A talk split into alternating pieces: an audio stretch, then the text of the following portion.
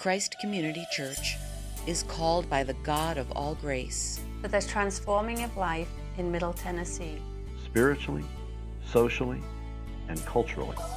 through the power of the gospel. From Franklin to the nations of the world. all for the glory of God. For more information, visit christcommunity.org.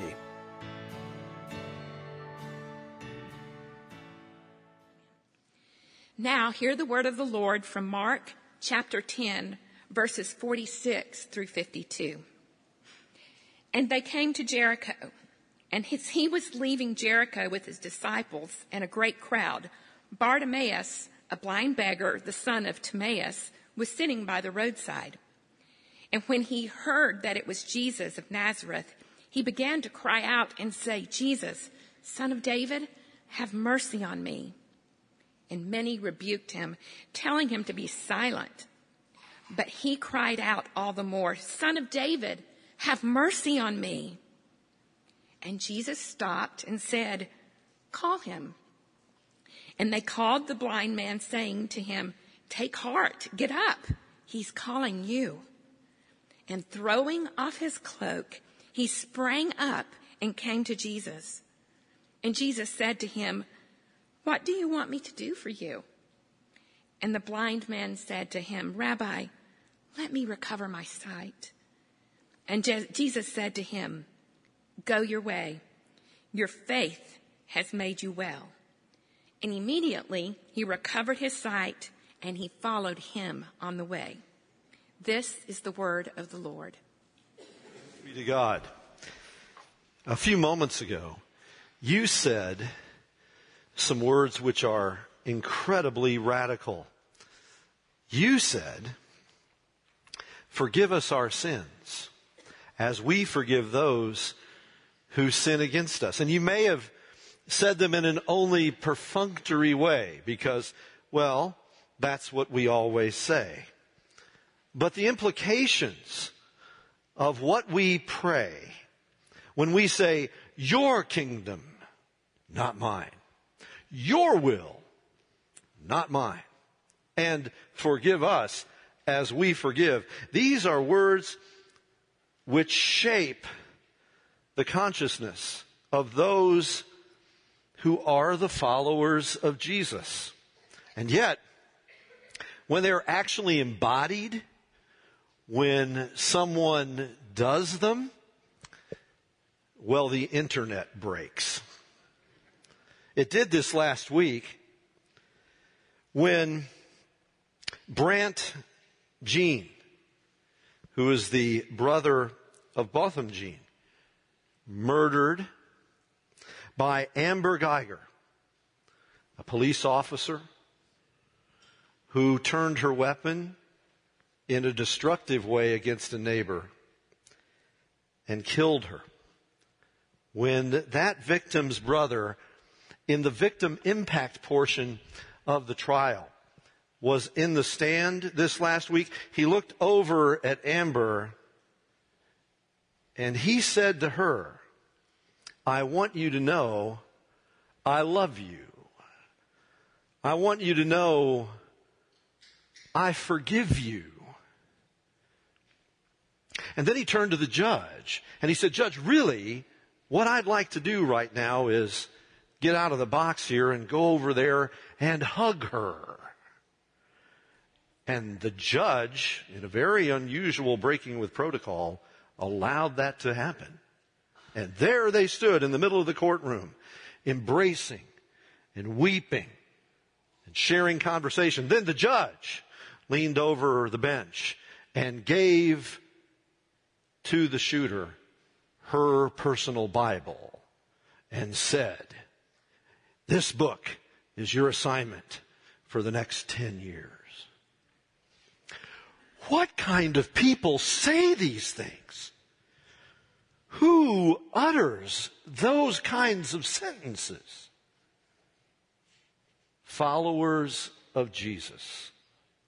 The kind of people who, after a white supremacist shoots up their Wednesday night Bible study in a church in Charleston, appear in the courtroom to express forgiveness and love for the shooter without diminishing the need for justice in the civil realm. They're expressing something of the fact that they are extending forgiveness. What kind of people do this? The only kind of people who can do this are the kind of people who know how much they themselves have been forgiven. That is what it means. And why we're dwelling in this passage for a couple of weeks. He rose and followed him on the way. That's how this message ends. There's always a sign in the wonder. There's always a message in the miracle. Jesus doesn't perform a miracle simply to display his power, but he does it to proclaim what it really means to know him, to help us understand who we are. And what happened to Bartimaeus is that he, being healed, followed Jesus on the way. He followed him. This is what it means to be a Christian, to be a follower of Jesus, to be, and here's the word we've been using, to be a disciple of Jesus. Now again, I still think that many people imagine that the word disciple is a kind of word for super Christians. There are regular Christians and then there are people who take this stuff really seriously. And they're disciples. But historically, the word disciple was just the word that was used of all those who were Jesus followers. They were much later, decades later, in Antioch, wow, way outside Jerusalem, they were called Christians. It's what the world called the disciples. So we are, if we are Christians at all, we are disciples. But again, what does that mean? A disciple, you go, well, that's kind of a religious word, I guess. But really, it's just an ancient Greek term, mathetes, which means an apprentice. What's a disciple? A disciple is an apprentice. What's an apprentice? That's a person who has come under, come under the instruction of a master so that the skill and the character of that master is reproduced in their life. We are Jesus' apprentices. We have come under his masterful hand so that our lives are transformed, so that the way in which he approached life, the way he related to the Father, becomes our way. The way he loved his neighbor becomes the way that we walk. He followed him on the way. Central to this, central to this whole matter of becoming a follower of Jesus in this miracle is the issue of faith. Let me draw your attention to it. Call him, Jesus said to the crowd. This is in verse 49. And they called the blind man saying to him, take heart, get up, he is calling you. And throwing off his cloak, he sprang up and came to Jesus. And Jesus said to him, what do you want me to do for you? And the blind man said to him, Rabbi, let me recover my sight. And Jesus said to him, go your way. Your faith has made you well. And immediately he recovered his sight and followed him on the way. Your faith. This blind beggar is expressing faith. Faith is what identifies him as someone who is going to be a follower of Jesus. Jesus invited the rich young ruler to come and follow him. Sell everything you have, come and follow me. And he went away sad. This man heard that Jesus was going by and he cries out to him. He had faith. Now, of course, when people talk about faith today, I'm not sure they really understand what they're talking about. Sometimes you'll even hear people say, you Christians are people who have blind faith. Well, in regard to Bartimaeus, that would be true. But what people mean by blind faith is usually sent as an insult. I was having a conversation with another student back in student days, and he was saying to me, You just have blind faith. And what he meant by that, what he meant by that, is that Christian faith was not intellectually vigorous. That because it could not be proven in a science lab, in a repeatable experiment, and verified in that way, that it wasn't therefore something which was the kind of thing upon which one could build one's life. But a few years prior to that, another young man had been at Oxford named Alister McGrath. He was from Belfast in Northern Ireland, and he was an atheist. He came to a different conclusion as a scientist about faith. And I should mention a couple of things about McGrath. He ended up with three PhDs from Oxford University, which isn't bad. The first one in molecular biophysics, the second one in theology, and the third, a doctor of letters in intellectual history. He did his undergrad work getting a first in chemistry there at Oxford. He's the author of over 40 different books. And when he writes his testimony, he says, when I realized that a love of science allowed much greater freedom of interpretation of reality than I'd been led to believe, I began to explore alternative ways of looking at things. I had been severely critical of Christianity, but had never extended the same critical evaluation to atheism, tending to assume it was self-evidently correct. But the foundations of those assumptions for McGrath began to crumble in 1971, and he writes, I was discovering that Christianity was far more robust intellectually than I'd ever imagined. I had some major rethinking to do. And by the end of November, my decision had been made. I turned my back on one faith, atheism, to embrace another, Christian faith. It did not take me long to begin to appreciate the intellectual capaciousness of the Christian faith.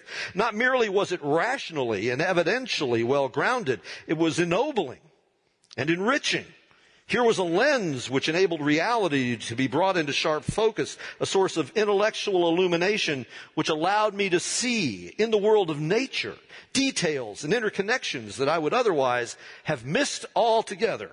The Christian faith both made sense in itself and made sense of the things I saw in the world. When someone says you have blind faith, and they mean by that that Christian faith is unreasonable, that it is intellectually vacuous, they could not be more mistaken. Now, if by it they mean that we believe in one whom we have not seen physically, that's fair enough. That kind of faith is indeed called blessed. Thomas, the apostle, was not present when Jesus raised from the dead appeared to his disciples after the resurrection. And he said, unless I see him, unless I I put my hands into his wounded side and the nail holes in his feet and in his hands, I will not believe. About a week later, Thomas is there with the rest of the apostles and Jesus shows up. And Thomas sees him standing there and said, crumbs or something like that. And Jesus said, Thomas, put your hands here. Thomas said, my Lord and my God. And Jesus said, that's right. You believe because you see, but blessed are those who believe without seeing. Blessed. I've never seen Jesus with my physical eyes. I've never seen an angel. I've seen the evidence of their work. I've seen the evidence for the resurrection. I've seen the evidence of the Holy Spirit's activity in people's lives. These are sufficient to point me to the veracity of scripture and why I can build my life not on my changing emotions or my experiences, but on the unchanging revelation of Jesus teaching, the rock on which a person can actually build their life. That is reasonable. That is right. But I've never seen him. But believing before seeing is the biblical pattern. The psalmist said, I would have despaired unless I believed that I would see the goodness of the Lord in the land of the living. Jesus has one of his best friends die, Lazarus, and he's called to Lazarus' tomb. And he says to Lazarus' sister Martha, who is weeping and grieved and says to Jesus, if you'd been here, my brother wouldn't have died. And Jesus says to her, didn't I always tell you that if you believe, you will see the glory of the Lord? Believing comes before seeing. And so they went to the, the tomb and Jesus said, roll the stone away. Martha said, well, yeah, we don't want to roll the stone away. It's going to be a stench. Jesus didn't say, no, no, no, there won't be any stench. He was dead. But Jesus called him out, Lazarus, come out. They moved the stone. Out he came. And awe came upon all. Believing comes before seeing. When Paul wrote to the Corinthians, he said, we walk by faith, not by sight. This kind of faith is a gift. Paul writes in Ephesians, for by grace you have been saved through faith. And that faith is not of yourselves. It is the gift of God.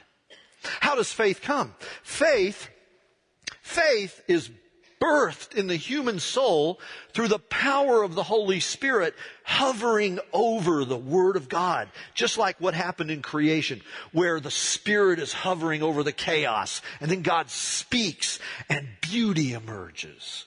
That's how faith is, is born in the human soul. Paul in Romans says, how can people believe in whom, whom they have not heard? And how can they hear without a preacher? And how can they preach unless they're sent? For faith, Romans 10, 17, comes by hearing and hearing by the word of God. Faith comes by hearing.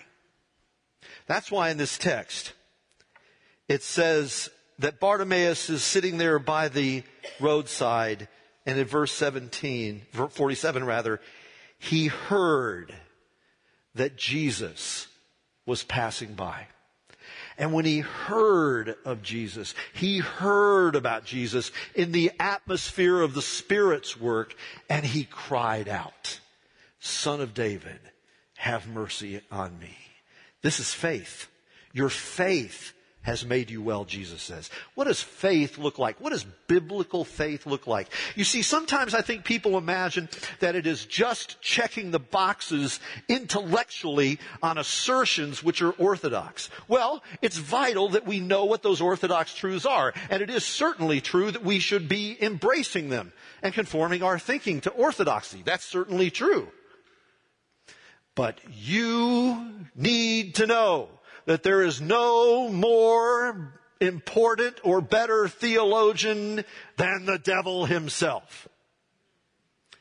He is a very fine scholar and a very accurate theologian, but it will not save him. No amount of theological accuracy will not save you because entrance into heaven is not based on passing an exam. How many of you said thank God? Well, not that kind of exam. Your faith has saved you.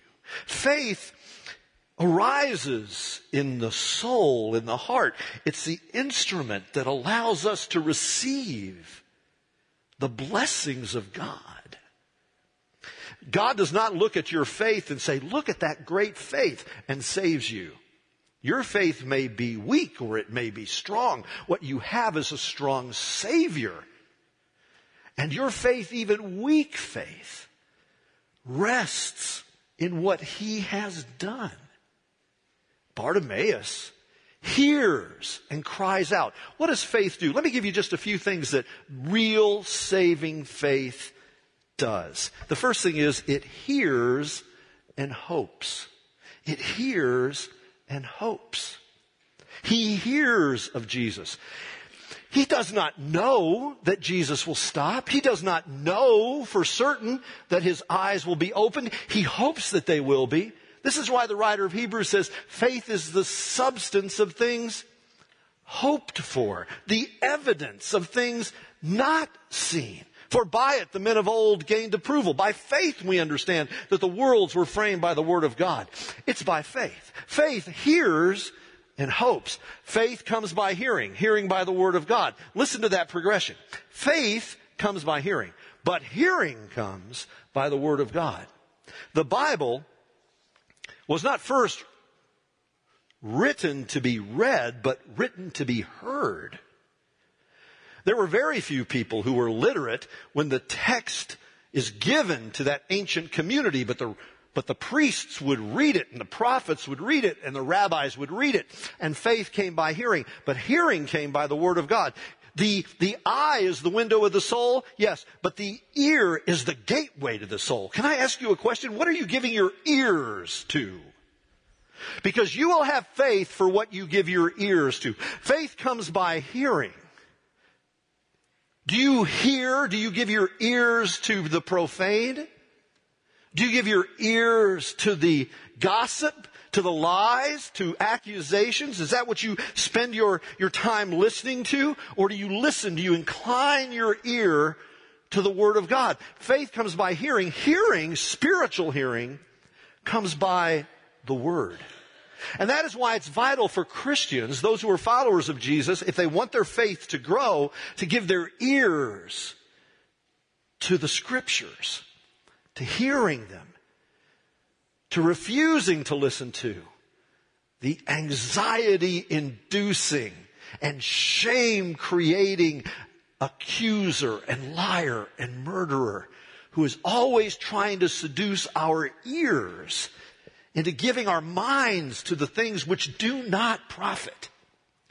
But if we will give our ears to the truth of God, we'll cultivate hearing so that when, like Elijah, God comes to us, we don't hear him in the storm or in the earthquake or in the fire, but in the what? Still, small voice.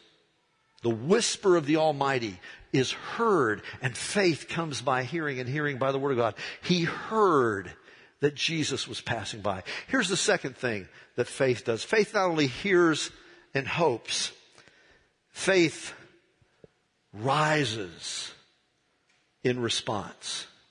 It says that he, he cast off his cloak. He's calling for you. So he cast off his cloak and he came to Jesus. Faith when summoned, throws everything aside and comes to Jesus. Don't miss that text that he threw off that cloak. In biblical terms, that cloak, my friends, he's a beggar. He's a blind beggar. That cloak is all he has in this world. In fact, that cloak is protected by biblical law. If you go back into the Old Testament, you'll read there about those who are in exactly this condition. And if they pawn their coat, so they have some resources by which they can buy food. The person to whom they pawn it has to give it back to them that night, even if they can't repay the loan, because it's the only thing they have in the world. When Bartimaeus heard Jesus call for him, he tossed aside that coat. What did Bartimaeus give up to go to Jesus? He gave up everything he had. He tossed it aside. In my sanctified imagination, I always think that there's a museum in heaven. And in this museum in heaven, there's a, there's a water pot that the, that, the, that belonged to the Samaritan woman that she left behind. It's called the Left Behind Museum. It has nothing to do with the Left Behind series, which is a wretched and horrid thing. But this, this, this left behind, this left behind museum is all the stuff people let go of. Here's this, here's this vessel that the Samaritan woman had been using to get water. She just left it.